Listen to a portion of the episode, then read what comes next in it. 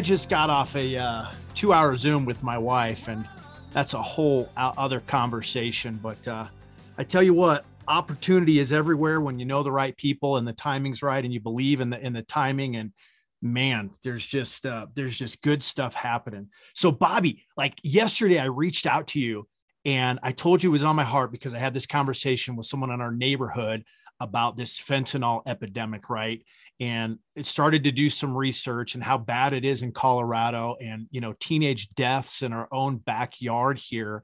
And I'm like I got to start doing some research. And lo and behold it's way worse than I even realized. And like I wake up this morning and I'm doing this Google research. You and I had that conversation. Did I not say to you right let's go live tomorrow and talk about fentanyl?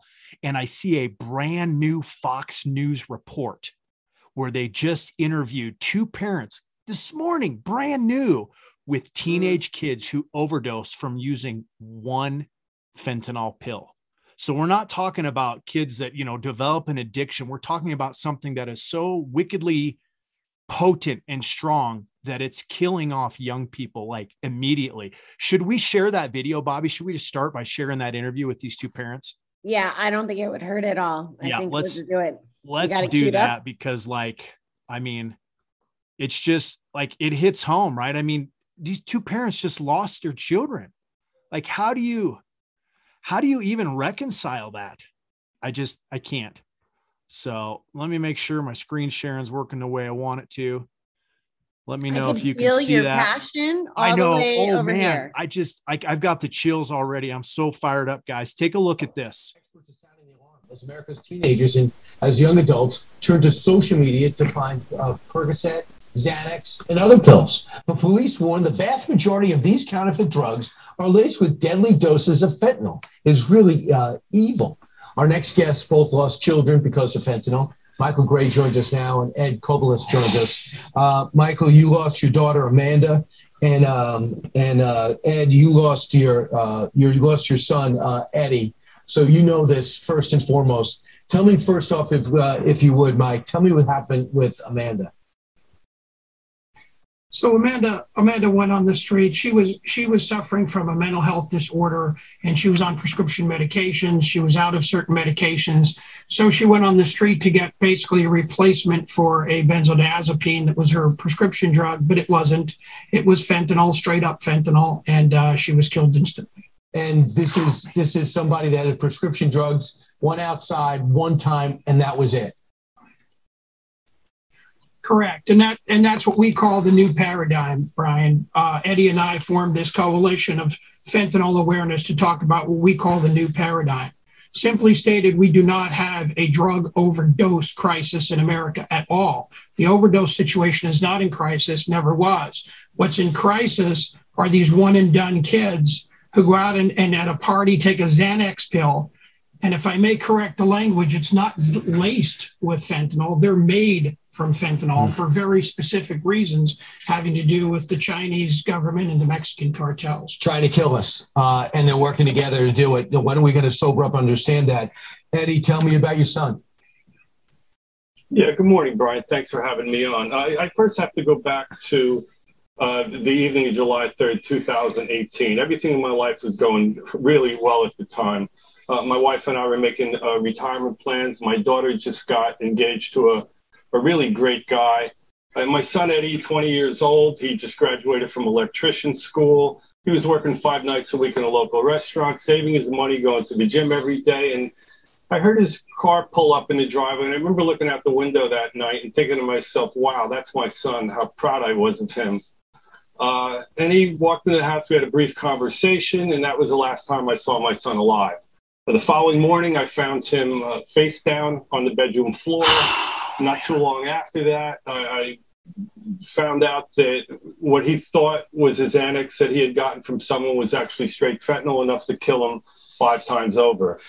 Uh, there's not a day that goes by where I don't hear of or read a story about some Five kid who thinks he's buying a, an OxyContin, an, an Adderall, uh, Percocet, and they end up dying.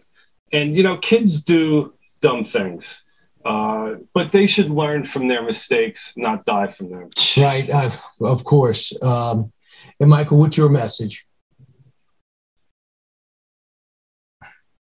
So, Brian, again, we talk about the new paradigm, and I use the term paradigm shift, which was developed by a physicist. I work in science. I like to think in a very rigorous way. There was a paradigm shift that occurred when the Chinese, very quite willfully, quite deliberately, decided to dump this chemical into our market in 2013. That raised the relative death rate of anyone who would use illicit drugs. At the time, that was maybe two to two and a half million Americans who were using powdered drugs out of an addiction or an SUD substance use disorder. Once the Mexican cartels got control of the manufacturing between 2015 and 2019, they began to think like marketeers and say, why limit ourselves to 2 million people who shoot up, snort, or smoke heroin? Why not take this fentanyl and put it into all kinds of pills and get it to 20, 25 million American kids who like to take a pill recreationally? And they didn't even stop at opioids. They went to Xanax and even Adderall, which is a stimulant. Doesn't matter. They put it now in cocaine. We have our first confirmed case in, in Connecticut of marijuana uh, that had uh, contained fentanyl. Right. So now there's nothing safe. So it's all the one and done problem, Brian. That's our message. you can't be you can't be one of those teenagers, you person in their twenties that makes one mistake because that one mistake, instead of being a lesson learned, could end up ending your life. Uh, that's the message because uh, between the Mexico and China and our border being wide open together, they're killing our next generation, uh, especially or anyone who wants to go. These aren't addicts. And I think that's the one takeaway. Uh, and I'm so sorry you guys had to go through this. Uh, Michael and Ed, thanks for getting the word out. Thank you, Brian. Right. Thanks, guys. Uh, Bobbie, it's just, it's staggering to me. Guys, if you're just tuning in, that was two parents, two dads who just lost their teenage children to fentanyl overdose, death immediately taking one pill. And you know, those of those of you that know some of my story, Bobbie, you do, of course, obviously, you know, as a teenager, I got hooked on meth, methamphetamine, particularly crystal meth, which is way more concentrated and, and potent than regular meth. And I've been told that fentanyl is just like multiplied exponentially over crystal meth. And now we're hearing from two parents who are talking about other drugs being laced with this, or essentially kids think they're buying opioids, right? Feel good pain pills, which are essentially fentanyl, and they're taking one pill and overdosing and either nearly dying or dying. I mean, this is catastrophic. I just don't even have the words right now. Yeah, it's it was a lot to digest from that lens, Caleb, for sure. And you're right. From your story or from my exposure in life, it's a lot different than a parent losing a child. Like that's mind blowing. And kudos to those guys for raising awareness and education, right? Like it's getting it on your radar. Hopefully, this will get it on other people's radar. So it's that education piece. I'll tell you what scared me or frustrated me about what I heard them say. Um, you know, he talked about these prescription drugs, right? The first guy talked about his daughter running out of her prescription drug. Mhm, mhm. Um, so I, I also heard some blame on other people, right? But I think we also need to take some accountability for big pharma putting all these kids on drugs in the first place, right? That they're trading 100%. them off and they think that popping pills is normal and it's okay. Um, the Adderall, you know, is it feels like it's handed out like cookies.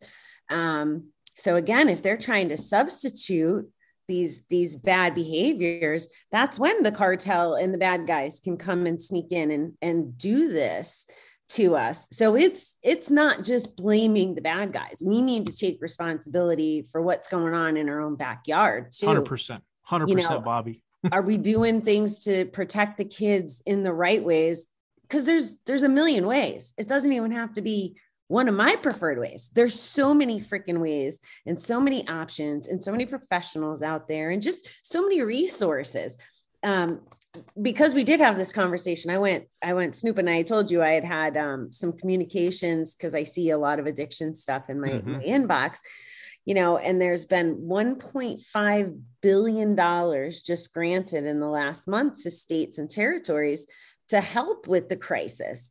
And fentanyl overdoses are more than 53% of the overdoses, according to the stats that I found before we jumped on today. And you know what else I just read? That now fentanyl is the number one cause of death for Americans age 18 to 45. That's just ridiculous. It's insane. Yeah. Ugh. And I'm so glad you you brought up big pharma because I wanted to go in this direction too because I was thinking about it earlier. And many many years ago when I had my controversial online radio program, I did a series called The Killing Machine. And I brought some brutal statistics from the pharmaceutical industry on how the diagnoses, and we're not talking teenagers in that series, we're talking about kids, young kids were getting diagnosed with ADD and all these different prescription drugs, and the documentation of the kids that were dying and overdosing from these pharmaceuticals. Okay. Little children, guys, not it's not any worse for a parent, right? Whether it's a teenager or or a baby or a child, but we're we're talking about little kids. And so, Bobbie, I'm so grateful we're we're discussing getting getting to the heart and the root of this because you and I touched on it briefly, right? Okay, you're dumping all these millions and, and billions of dollars, whatever it is, to stop trafficking. But are we getting to the root cause and the root source of an extension of an ep- not just a crisis, an epidemic, right? And and you know, we're talking surface level too Yeah. right now, Caleb, We right? We are. so going back to the little kids, I have I have a friend that um, shared with me a story, and this uh, I'll bring it, I'll tie it together, I promise. But she's going through a store with her little ones, and one of the little boys wants candy, and that's not who she is. Like she won't even eat in a restaurant. We go to Zumba events, and she's bringing her own food, but she she's she gives in, and when the kid is on this candy, he's like a different person yes. right? The dyes and the sugars and all this stuff. And where I'm going with this is that is the precursor to the meds of the little ones, right? Yes, like we're not yes, putting yes. good things in our bodies. 100%. Like we're feeding them macaroni and cheese. Can you pronounce all the ingredients in macaroni and cheese? I can't. right. You know, so it's it's just we just need to take responsibility for the things that we can. We can make so many choices um, as parents, as humans, that can lead us to this point and take a little bit more of that power back. You know, it's real easy to throw stones at everybody else, but I would, you know, Grant. So I went to boot camp this weekend, and Grant was talking about um, pharmacy commercials too. And he says, it's a joke. He goes, You'll see these couples holding hands and you'll see the swing and the family. And he was talking about it in the context of marketing. Mhm. He's like, So the visual is happy go lucky, amazing results. But in the background, you're basically getting told you're going to die, Mhm. you know? So it's so embedded. It is. And embedded. These, It's almost laugh in your face embedded. yeah. Yeah. It, yeah. But responsibility, you nailed it. Go ahead. well it- we we lost someone um just a couple months ago um from a fentanyl overdose and she was 27 28 Mercy. and Mercy. um it was it you're ca- like even just this conversation is causing me to reflect you know both of her parents died of overdose um she you see you would say oh you know like she doesn't even have a chance but this whole thing about just the one pill you know she was doing good so i almost have to wonder was it something as simple as a one pill Mhm. or the the marijuana that I wrote that down. That is some scary shit right there because this is another hot topic. Um, and we were talking about this at dinner last night. I don't know where I land on marijuana as far as how it impacts recovery. Like it's different for everybody, and I'm still doing my research. And you know, there's arguments about plant-based medicine, and you know, there's ayahuasca, there's pot, there's all this stuff, right? And I had interviewed somebody that really got into um, a hemp plant and a marijuana plant and and really helped educate me this week. So it's like I the dust hasn't settled in my mind and I try to come from a place of education not Sure. judgment. So I don't so I don't know. But And I, I would love to share my personal story when you finish on that on marijuana. yeah, cuz it's sure. scary Yep. if they're buying the pot on the streets. Yep. You know, instead of through a dispensary or, or under doctor guys or whatever. I mean, it's like secondhand. They were I'm in a state that it's not legal and it doesn't matter. Like it's everywhere. Well, and I was going to say I'm in a state that it's legal. And unfortunately, it hasn't decreased the amount of black market sales. It's actually increased it. It's drawn in more cartels. Right outside of Colorado Springs, I have a friend who has a house out there. And not too many mo- months back, he literally watched a massive raid drug bust from across his property, like SWAT, everybody came in, and it was a Cuban based cartel, like a massive cartel that had been operating out of there. So it's all over now. Legalizing something doesn't doesn't minimize it. And, and I'm with you, Bobbie. I always want to keep an open mind. I understand that marijuana has, you know, medicinal benefits. It has its place in time, I think, right, for some people. But for me personally, speaking from experience, it was the gateway drug that opened me up to doing much harder drugs, including cocaine, crystal meth, dropping acid.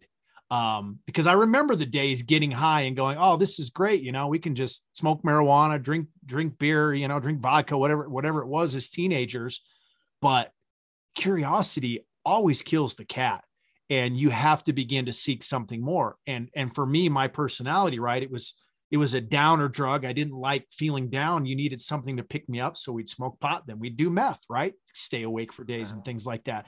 I just, you know, it's it's been a long, long time since my experience, right? And it's embedded part of my story and you know, my healing and, and my near-death experience was very supernatural, if you will, in that my deliverance and my recovery was almost intense instantaneous. I never went back and touched meth again. I never went back and did drugs again you know, thank God, universe, whatever. I, I know that I was given a second chance that I didn't necessarily deserve.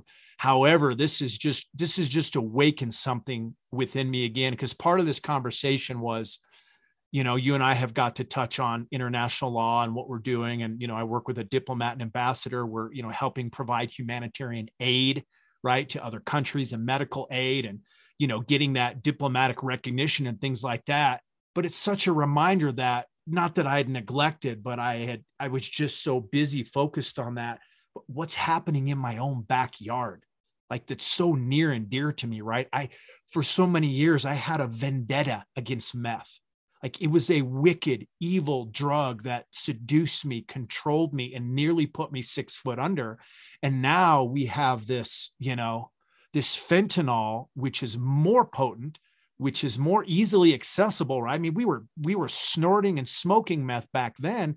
Now right it's just a counterfeit lookalike opiate and you could drop that thing. And, and back to the marijuana being a gateway i remember being in jackson hole wyoming which is where i had my first full-time job 16 years old working at arby's running the drive-through which in the summer months of a tourist town the cars were wrapped around the building for hours a day that's where I got my initial, uh, you know, customer service roots, Bobbie, and working with people. I was very good at it. I found early on, but that's when I was still doing drugs. And I remember um, one evening, because a lot of the times it was about an hour commute to go home. So I would stay there, right? I had friends and associates that I would stay with, most of them, right? Partiers and druggies and things like that. But one night we went over and um, to smoke some marijuana and I'm not kidding you, it was one hit. And all I remember is flashing lights and then blackout. And I woke up and everybody was gone. And there was like one guy left and he came out and I said, What the crap happened, man? He's like, Oh, dude, that that stuff was laced. I can't remember what it was laced with. It was cocaine or something though, but immediately, and like you talk about the cold chills, right? This this was before my my overdose, but I was just like, oh my gosh. I mean, that could have been it for me. I could have died. I just thought it was marijuana, right? You're, you know, happy go lucky, you know, grown at home plant. And here we find something that's laced with something more deadly than imaginable. And had it been any more potent, it wouldn't have been just a, a blackout. It could have, you know, I could have been in seizures. It could have landed me comatose. So I just like there, there's no end to, and this goes back to the education that you started with, Bobbie. What choices are we making as parents and that we're instilling into our children, right? Because we always lead as adults, as leaders, as parents by example. So, you know, we can tell our kids, don't eat this and don't eat that, but they're going to watch what we're eating. What are we putting into our Mhm. bodies? What are we putting into our minds? And we don't even have to go into the statistics of childhood obesity percentages now in America, of uh, diabetic percentages in America because of genetically modified. I mean, the sugar is the worst of it, right? The, the genetically modified high fructose corn syrup. So we have got to, you know, start creating these healthy habits in our young people. And and again, there's there's there's no judgment, right? Because I have a teenager now and they've got their own mind, right? She's becoming her own person. She's got her own free will to make choices. And despite my, you know, experience, hopefully she won't follow in my footsteps. She's done, you know, great job so far, but she's still going to make choices that may not be, you know, what I would agree with or I would encourage her to. And so, you know, I want to make sure we're not, people understand we're not faulting or judging parents. We're just saying, hey, what kind of values are we instilling in our kids? What kind of disciplines that are going to make them want to make good choices or not want to do something that masks the pain? And I told you about this call that, Denise and I were on the Zoom call right before you and I hopped on. Uh, the gentleman that we were talking with has eight kids and On purpose? yeah by by the same woman his wife all cesareans and so you know we were we were having a conversation about legacy money different different things like that and i was just like wow what an amazing woman right? But he homeschooled all his kids. And again i'm not i'm not making a pitch here. I'm telling you his story what he shared. And he said we'll never regret that because the siblings are so close. Like they hang out together. They go on vacation together and i know what it's like to have the the, the differences right And sibling rift like you've got siblings you're not going to see eye to eye on everything right? And it's like there's going to be polar night and day differences but it just touched my heart to the core that there was just something so pure instilled in them about the power of family the legacy of family and that really the strength of any nation or society begins with the family unit begins with relationships begins with the strength that we instill in in you know that that fortitude of saying we're going to stick it out together. And again we're not going into the all the different things that can happen in a relationship and reasons why you would walk away. We're talking about the reasons why you fight for a relationship where you fight for the person that you love why you why you're willing to stand and stay in a relationship when a divorce might be the easy option where you're willing to you know fight for the values in your children when society and the system is you know telling you to do otherwise and let the teachers raise them the number one teacher of children should be the parents man i told you i was fired up for this bobbie but this is just hitting home so hard Can I ask you something, Caleb? please How did you get introduced to drugs? Like, how did you find them? Wow, that's a great, question. I'm going to have to um, reflect back because we we talk about this epidemic and crisis happening in you know massive cities in the country, but where I was living at the time was very small town, population 267 people, high school 20 miles away, population 1500. Now, very very isolated, right? Small town in Wyoming but at the time the meth labs were going up in um, ogden provo salt lake utah area which was you know a few hours away from us. So it was just it was just everywhere. But again it was just one of those things. You're hanging out right? You end up with a group of friends and one day you know they're just passing the joint around and you're like for the first time you smell something you're like whoa that's you know it's kind of nasty. And you know oh, no it's it's not my thing right? I preacher's kid right? Marriage and family counselor parents a lot of moral values that I was raised with. But eventually it was just like, you know, why not? Why not give it a try? So I, ne- I won't forget the first time I got high, right? And passed the joint. It was just like, you're, you're opened up to this whole new world and, and mine. Now, now, granted, in my life, there was already things happening mentally and psychologically particularly me being moved away at 13 years old from my home and my family and my best friends, right? For my dad to take a pastoral position that had already created a root of bitterness in my heart toward my parents, towards God, whatever. And so I recognized that, you know, there was a pain, there was a void trying to be filled. And, and Bobbie, we could pick your brain for hours, right? Alcohol, different things, right? That we're, you know, we have to numb something within our set our senses that isn't healed. This is what I recognize, right? That substance abuse is, is often just a covering of the pain or an unwillingness to cope with or address something in our lives that's causing us pain. Yes, thank you for sharing that because I I asked strategically as you were talking about that family, those eight children. It sounds like they're thriving, they're close. Um, and where I'm going with is you were talking about homeschooling, you're talking about parents taking responsibility and stuff. My first experience was from people I learned in high school too. Um, ending up, I don't remember my first time per se um, of like pot or pills or any of that stuff. I don't remember that so clearly. Mhm. I remember my first drink clearly. Mhm. Um, but it's it's interesting because it goes to I'm going to actually be a little off the wall here, but it kind of correlates to how we live our lives and our businesses, who we're Mm. associating with, Mm. right? And you're right. The roots of of the healing, like I wow, this could go really a whole lot of ways. Like the more I learn, one of my biggest frustrations is that I'm 47 and I just learned things like meditation, being present, how different foods affect your brain or your body. Um, like all the things, right? And granted, it took a lot of work in a very short amount of time, like research and trying to understand. And one thing leads to the other, leads to the other. And but none of that stuff seems to be on school curriculums Mm. or on parents' radar, right? If it wasn't for my recovery, I wouldn't know about this stuff.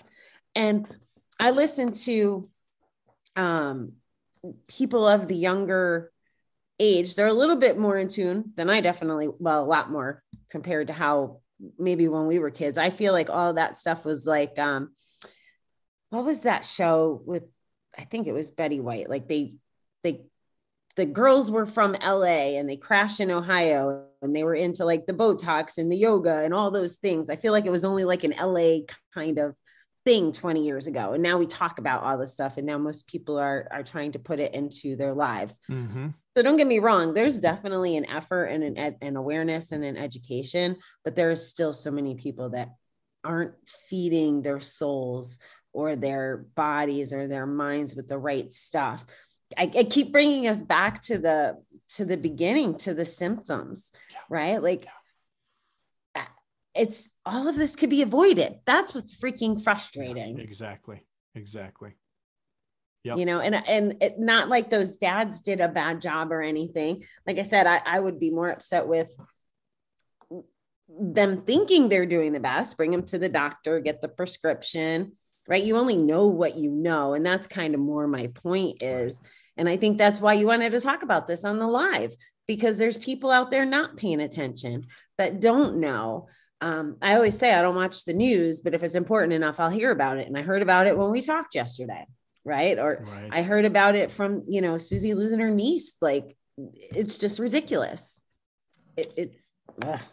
It is, Bobbie. I love that you, you know, you brought up the personal responsibility, you know, and getting back to the foundations because we both heard it right from specifically from one of the parent dads and from the Fox News interviewer, right? Specifically pointing China and Mexico making the drugs and intentionally trying to kill people. I mean, they straight up said it.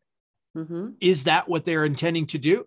We don't freaking know for sure, right? Could very well be. But again, if we as parents, as a society, as leaders are teaching our young people, particularly, right, to go a different path, to be so freaking strong up here, right, that they don't need to fall into the weakness of wanting to try something that gets them high or addiction, we could literally change the game. And I just, you know, I, I think about the things that I got into, right? Having my addictive personality, watching the movie Limitless with Bradley Cooper and going, oh my God, biohacking, nootropics, like brain food. How cool is that?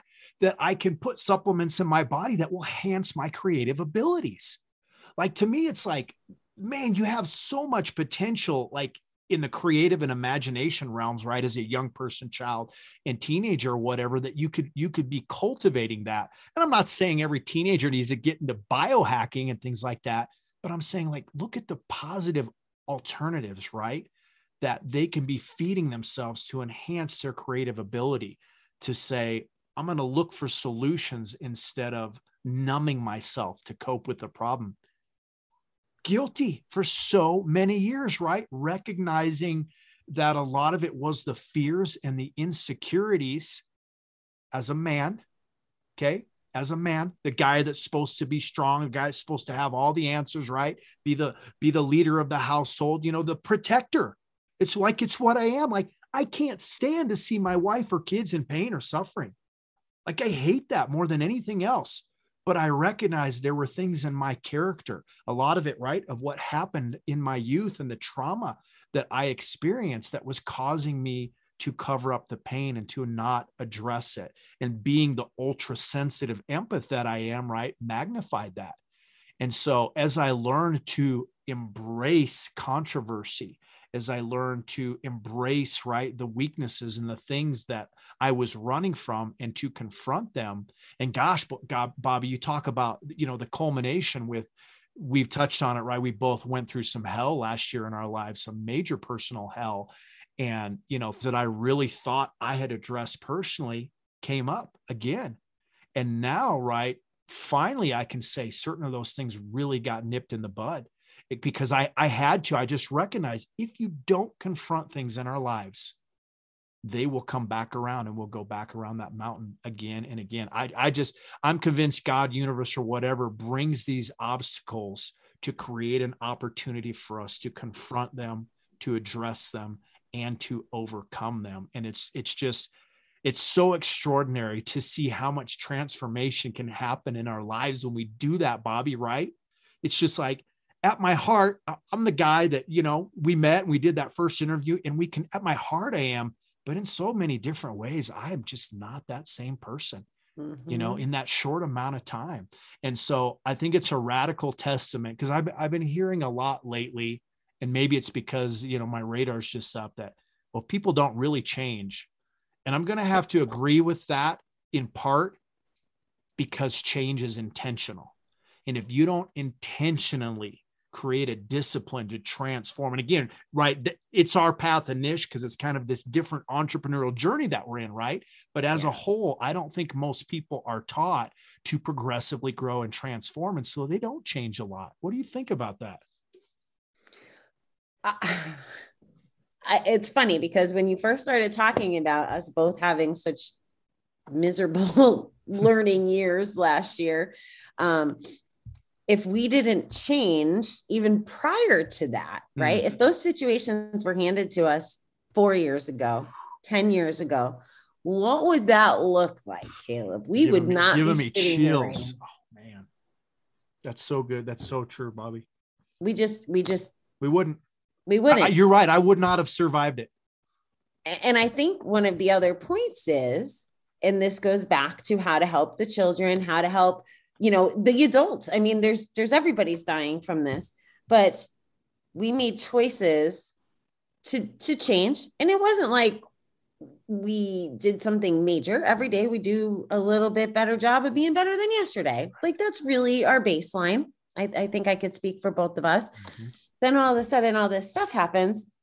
We have a different set of tools because of all those steps right? So it's possible for every single person, right? Like you just, you just got to go forward. You got to try the new things. You got to be, have the open mind. I sound like I'm lecturing. I don't like to do the lecturing thing, but um, it's, it's really interesting to be presented with the kinds of situations that we were in and to get to the other side and to not only get to the other side but to share some of the lessons to mm. share some of the the ahas to reflect because here's what's more interesting and i know that you and i are, are like lifetime friends now right so five years from now when we're doing real and raw and and whatever we're gonna be like damn remember what we were like five years ago Mhm. can you believe we said that can you believe Mhm. we did that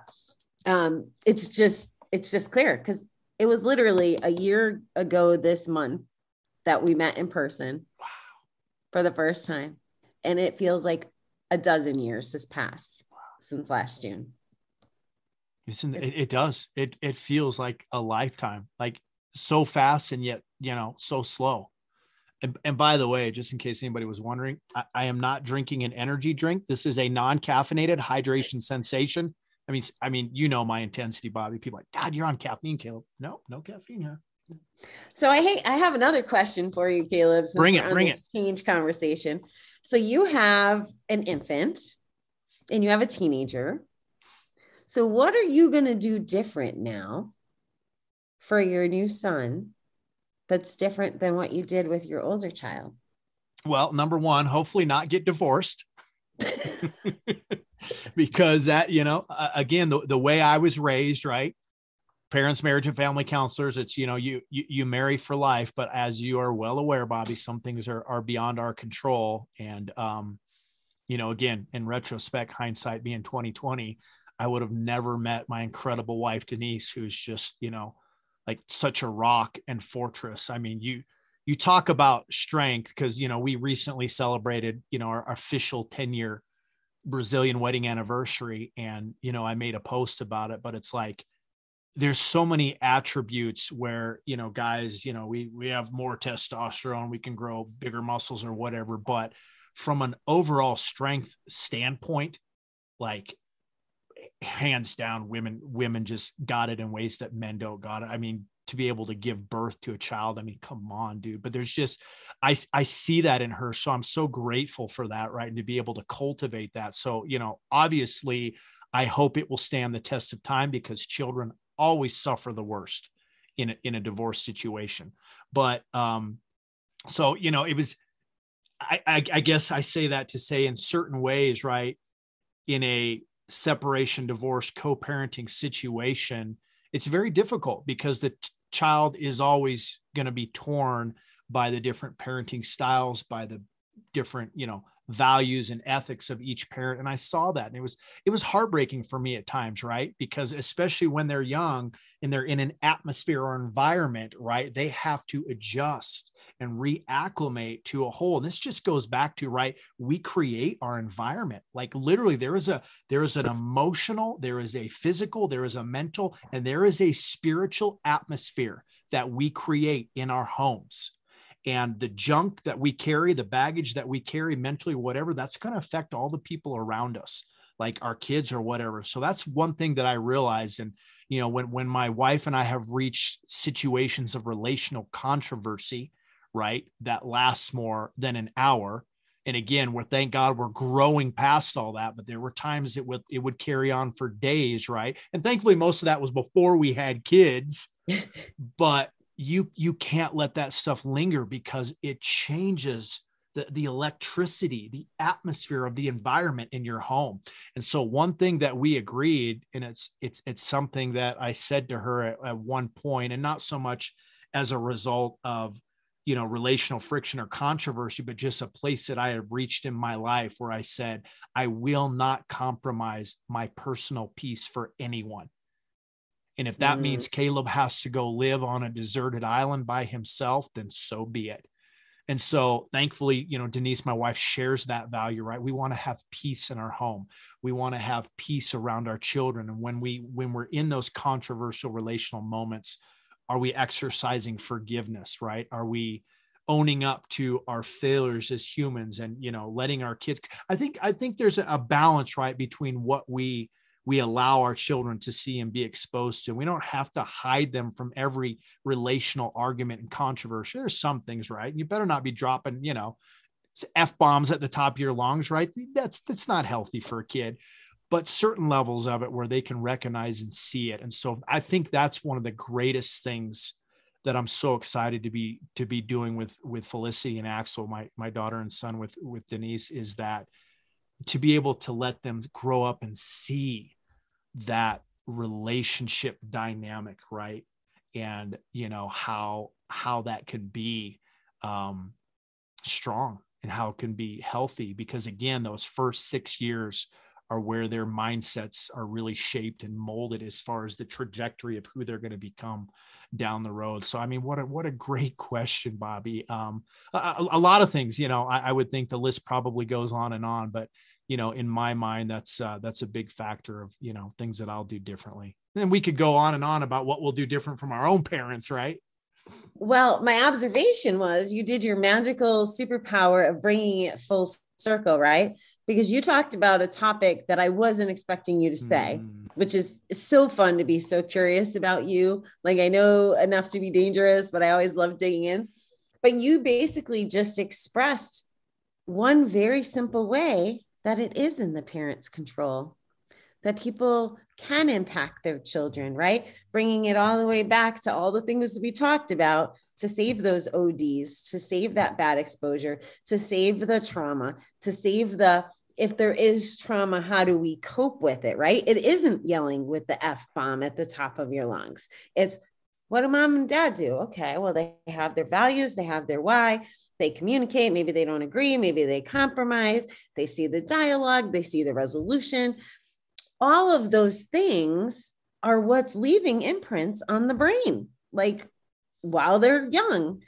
To your point, as early, you know, pre seven, pre six, but there's still stuff going on. We need to have Dr. Cam on with us one day. Oh, we, abs- we absolutely do. We do. Yeah, we do. Um, that that would be amazing. The stuff I learned from her has helped me with my niece so much. Like I just follow Dr. Cam's advice. Um, but I love that you mentioned that. Well, we'll definitely do that. And I think it'll be a perfect lead in, you know, to, to this topic of fentanyl and, and addiction and, you know, just, just tie in great, great lady that works with teens and relationship. And as Bobbie said, wonderful, wonderful amount of advice. So we'll, we'll pull the trio in and then, you know, at some point, probably quadruple. I don't know what, one of these days we need to have like, you know, seven, eight people in here at once and just, you know, fire it up. Well, we'll, we'll keep it, we'll keep it fun and uh, spontaneous, right, Bobbie? I know that much just like That's we're doing today. Like, guys, we don't we don't script this. That's what was so cool. Is like yesterday, this was just so on my heart. And Bobbie and I are both getting ready to, you know, travel this coming week and a lot on our plate. And we're like, tomorrow's the day we've got to do this. And to wake up, do a Google search, and then to see this Fox News interview right at the top, you know, from this morning, they posted it was just like that is affirmation and confirmation that we that we need to address this. So you know, bringing bringing it back full circle, Bobbie. I know for me, I'm going to reach out to those two parents because you know they started a foundation, an organization. I went to the website, and there's you know a number of different you know fentanyl th- things like addiction related um, things, and it's something I want to have an off camera conversation with you about on you know what we can we can do to approach that, and something that I don't talk a lot about on our estate planning platform is our charitable revenue share program. And it's it's it's just so powerful for organizations like this who are doing good particularly 501c3 nonprofits to have a way to raise funds and generate support for their causes. Because again as i started to dig into this and you know the reformation justice reformation organizations and, and things like that there are people out there but the awareness is not there a lot of the reason because you know they don't have the social media traction or they don't have a Caleb and Bobbie doing raw and real to talk about this stuff. You know, like let me be your I'll be your advocate in a heartbeat, right? Let me be your voice for this because it's just like we we need to bring more awareness to this being a legitimate issue. I don't even like using the word problem anymore right? Because because what we're what we are is solution finders and solution makers. So we we want to address an issue or something you know that's that's creating friction and find solutions to it. And so i just i'm really passionate to see where this goes because it's it's been years i think that i felt this kind of passion for you know drug and addiction awareness and you know i've got it right just just from you know what what happened over two decades ago to me but this is exciting it is exciting. And you just, we, it's not very often that we can talk about both of our businesses or, you know, like both of our dream kind of missions. But I write down in my goals every day. Um, my 321 empire helps millions of families impacted by addiction, right? And I never thought of it the way that so there's I don't want kids in my my building, right? Like that's not my jam, that's not my I want to teach adults to play and to be as curious as kids without having the kids around to to do that and to teach them these strategies. And it goes back to what you said about the energy, right? Like if they learn how to take care of themselves, if they learn how to laugh, if they learn how to play, if they learn how to communicate, how to, you know, find that better ball of energy that you were talking about in the house that they probably don't even know exists, mind mm. you. Mm. Um, they can go back into their homes after experiencing all this um, and and set the example yes. or have the and you know what to be fair they don't know what they don't know right. like it's just that simple so until you bump into it because a lot of people aren't going to be searching for this information you got to bump into it. You got to hear something as drastic as these parents talking, right? Something that hits home. I mean, we were taught in speaking to, to make that connection with emotion, right? Like that's the driver.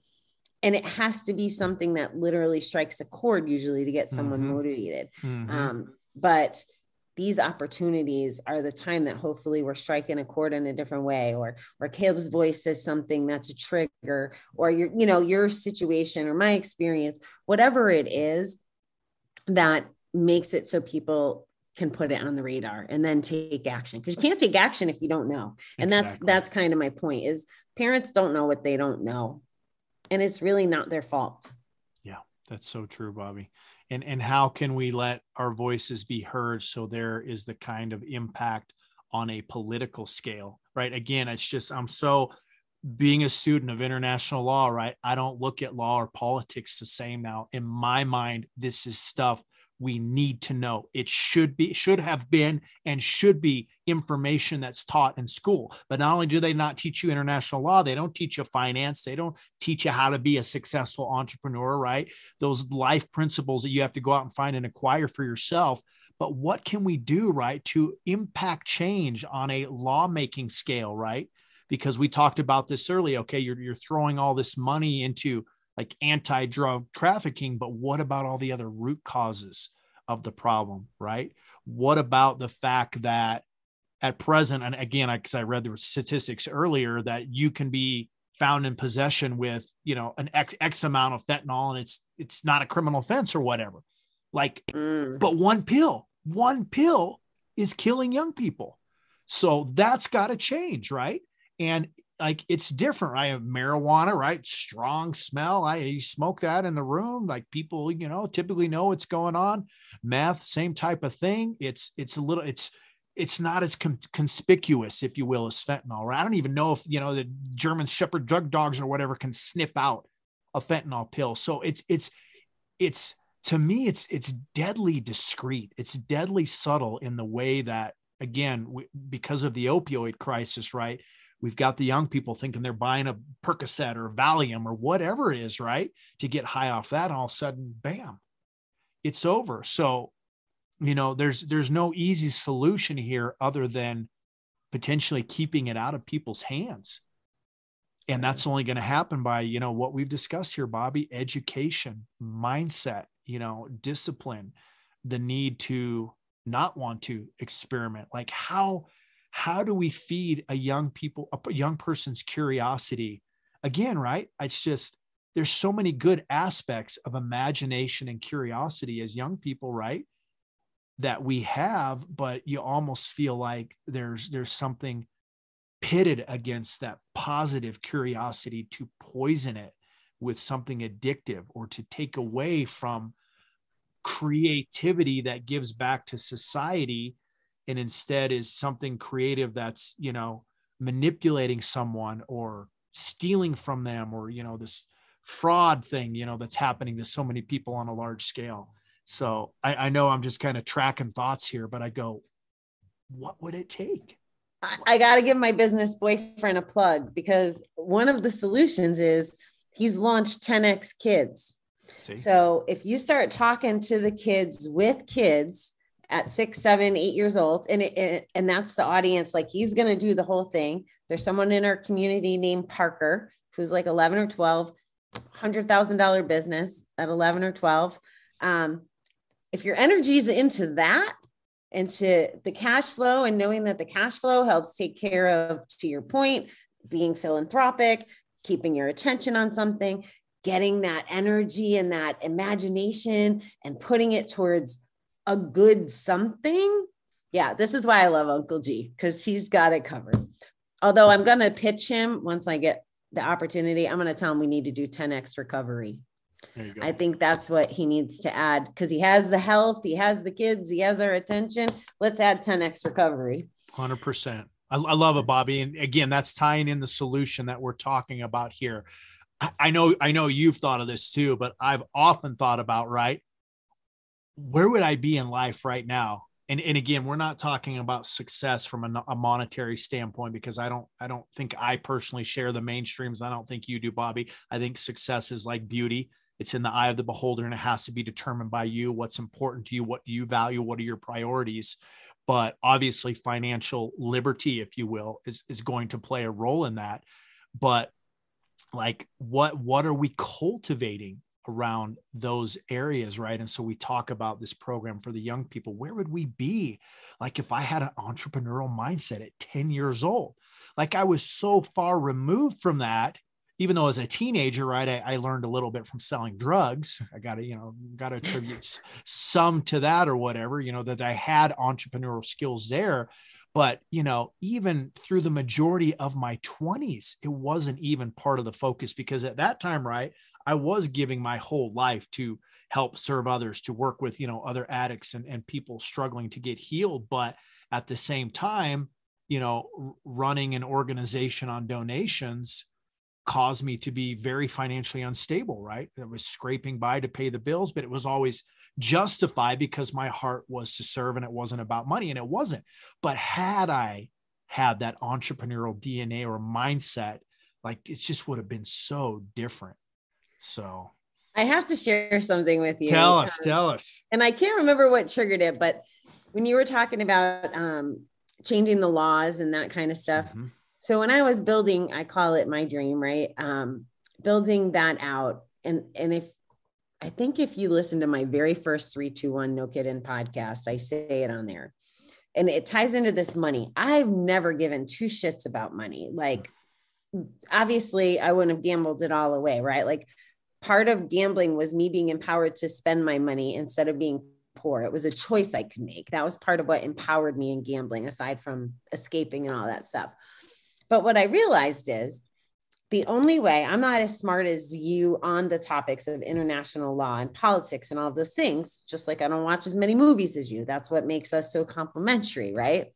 But I recognized the only way to change the laws around gambling to protect those. Because another stat i saw today one out of 10 people have no um, wherewithal to get treatment Mm, right? Mm. so that's a gambler doesn't go to treatment when they're winning. It's just very freaking black and white. So i reverse engineered it. I want to be changing the laws. In order to change the laws you need if you don't have the education and you're not savvy like you are a career in politics you need money power and influence. That's right. And that is my entrepreneurial driver of why I want money, power, and influence. That's why I practice showing up what you hear every day.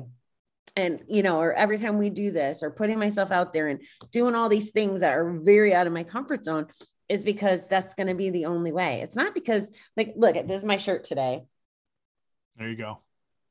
but Come it's on. not because I need a private jet and blah, blah, blah. It's because I want to be able to, to sponsor the people who need to get into treatment or to educate you know the states and the the little mom and pop casinos i don't know if that's really what you would call them but to implement safeguards. So it's all relative. You can't do it without i like how you called it financial liberty um because you do have the liberty to make an impact the liberty to do the things.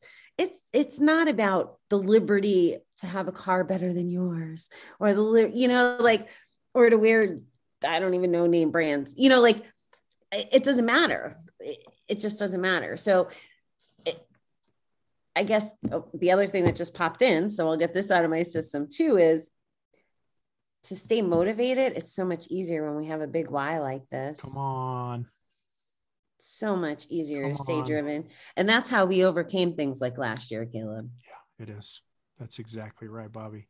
God, I, I love that you caught the financial liberty because what's typically said there, financial freedom. Mhm. And when you understand the contrast, and I'm not going to go into it, but it's like the majority of people thinking they have legal rights when actually what's been given to them is legal privileges. And it's a Mm. whole different arena there. So, again, guys, we're talking about little mindset tweaks here.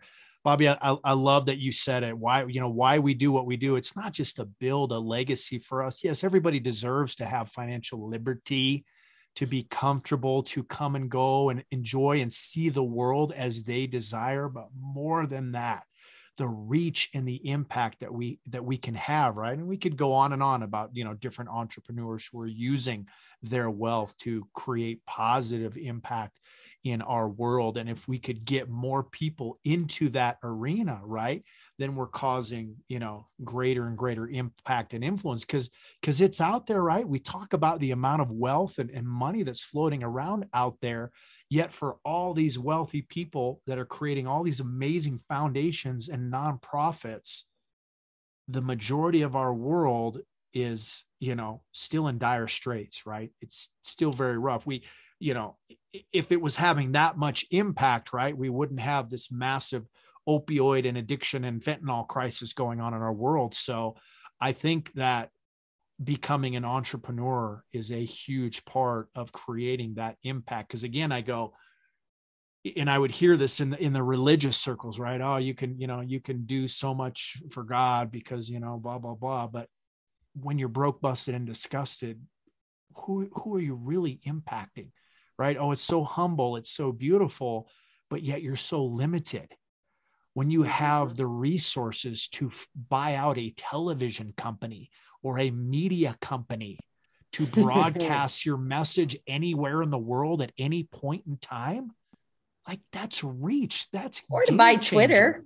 yeah, like if you can afford to buy Twitter, I mean, come on, guys and then the feds get pissed off a week later and say you know you were you were avoiding paying about an extra 140 million. It's like okay you know what's you know what's an extra 140 million when i just spent 4 billion dollars? Like it's just it's it's just a whole different world there. But again and it's not you know it's not saying that Elon Musk is a savior to humanity or anything but it's just focusing on the good that he's doing on you know the technology that he's create helping to create that is transforming our world in a positive way. So again right bobbie? Money is just a tool at the end of the day like anything. What are we going to use it for? Are we going to use it for you know good or for evil purposes? And ultimately what who we are within right is going to dictate that. Because guys i've seen it happen time and time again. People that never had a lot of money win the lottery overnight a lot of times all that money's gone within a year or two and everything that is corrupt if you will or the things that they don't value or the pride or the ego or the greed that needs to be fed will be fed. So for me bobbie i think there is a there is a serious process that we don't talk about enough in becoming an entrepreneur that involves the forging of our character that involves the development of our whole being and our integrity and how will we handle money when we're entrusted with it? Are we going to be faithful in the little bit that we have so that we can be entrusted with so much more? I just I- believe it's a what regardless of what kind of faith or belief that you have that it is a principle of natural law that the universe god whatever is going to test you and see will this corrupt caleb will this corrupt bobbie or have i forged that character in them to a place where they can't be bought where they're not going to give in to the selfish base desires and, and greeds that would destroy other people and ultimately right hurt many people around them? So to me i just and i'm grinning inside so much bigger than i am on camera right now because I am so grateful for that purging and refining process that is developing my character, that's allowing me to disassociate myself with people that maybe could, you know, help elevate my business or my reach, but I don't share their values. And that's okay. And to be at peace with that, to be so confident in who I am as mm-hmm. a person and what I'm called to do and create that people can drop away. And Bobbie, that wasn't an easy thing for me for a lot of years. I had trouble letting go of people. I get so right attached to people and love on them, and you want to pull people along. So that's been part of this whole journey, even the past year, right? That that whole letting go. And I could I could go deep into it with my daughter and you know the divorce and the different things that I've experienced, man. But there is so much liberty in being able to let go and step back. And when adverse circumstances come, say, okay, what is God and universe trying to teach me in this? Right. And where can I grow from? And who can I become? You know, as I level up and embrace this adversity. So I can't believe we've been talking an hour already. I know. Just I got one. I got one more thing. Go, I know go, we're go. getting close because we can go on and on. But you just again did it. The magical circle. The magical circle of all, Caleb. You're so this is the difference between sick and healthy, just to simplify it. Mm, The sick doesn't get their way by having people in their lives or keeping them and they hurt, so they go use. The healthy make a choice about who's going to be in their lives because they've already taught, like, learned some of those guardrails and those healthy coping mechanisms, if you want to be cliche about it, but they've done the work. So, and you don't know when you're doing the work that it's going to pay off, right. but you have to have that's where the faith piece comes in, which again is another topic. But you just really described because we all lose people, right? Right. Some by choice and some not. And when we're not the chosen one, it can hurt. It can hurt a lot. And that could be our our excuse to go do the bad things. Or we can look at the gifts in it. And you've done such a beautiful job, as always, expressing your gratitude, talking about the journey. The journey's not perfect. And just showing up to share the light, the light that you have in your circle of things that are all Caleb. I love it.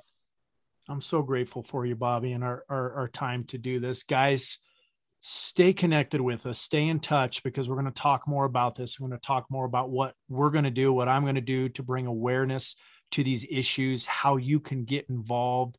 I really, I really would like us to create a movement and I would like to create a campaign as well, Bobbie, a break the silence campaign is is Nice. is what I, I think it's going to be around. So we'll talk more about that. And and as we as we say goodbye and ciao for the day, if you don't mind, I would love to close us out with a song from one of my all-time favorite bands who just released a new album. And there's a song on there called Blindfolded. And please listen to these lyrics, you know, and take note and help us to remove the blindfolds from our own eyes from off of one another so that we can improve the lives of other people by helping them remove their blindfolds and just empower so many people. Bobbie we're going to be do such great things. And i just like you said i can't wait five five years from now or so right to be able to to talk about who who we are and the different people that we're becoming because we just we chose to not stop growing. So Love it. Thanks. appreciate you my friend And we're goofing off for two weeks. Can't forget to let everybody know we're that's goofing off for two that's weeks. that's right we're gonna we're gonna be out of the box a little bit here uh for a while and um that's okay You deserve it, buddy. You go relax. Get you know some sun I'm, from me. I'm excited because the kids are going to get to go to the beach and uh it's just um it feels it feels very very past due but here it is guys we appreciate you stay in touch with us have a great rest of your day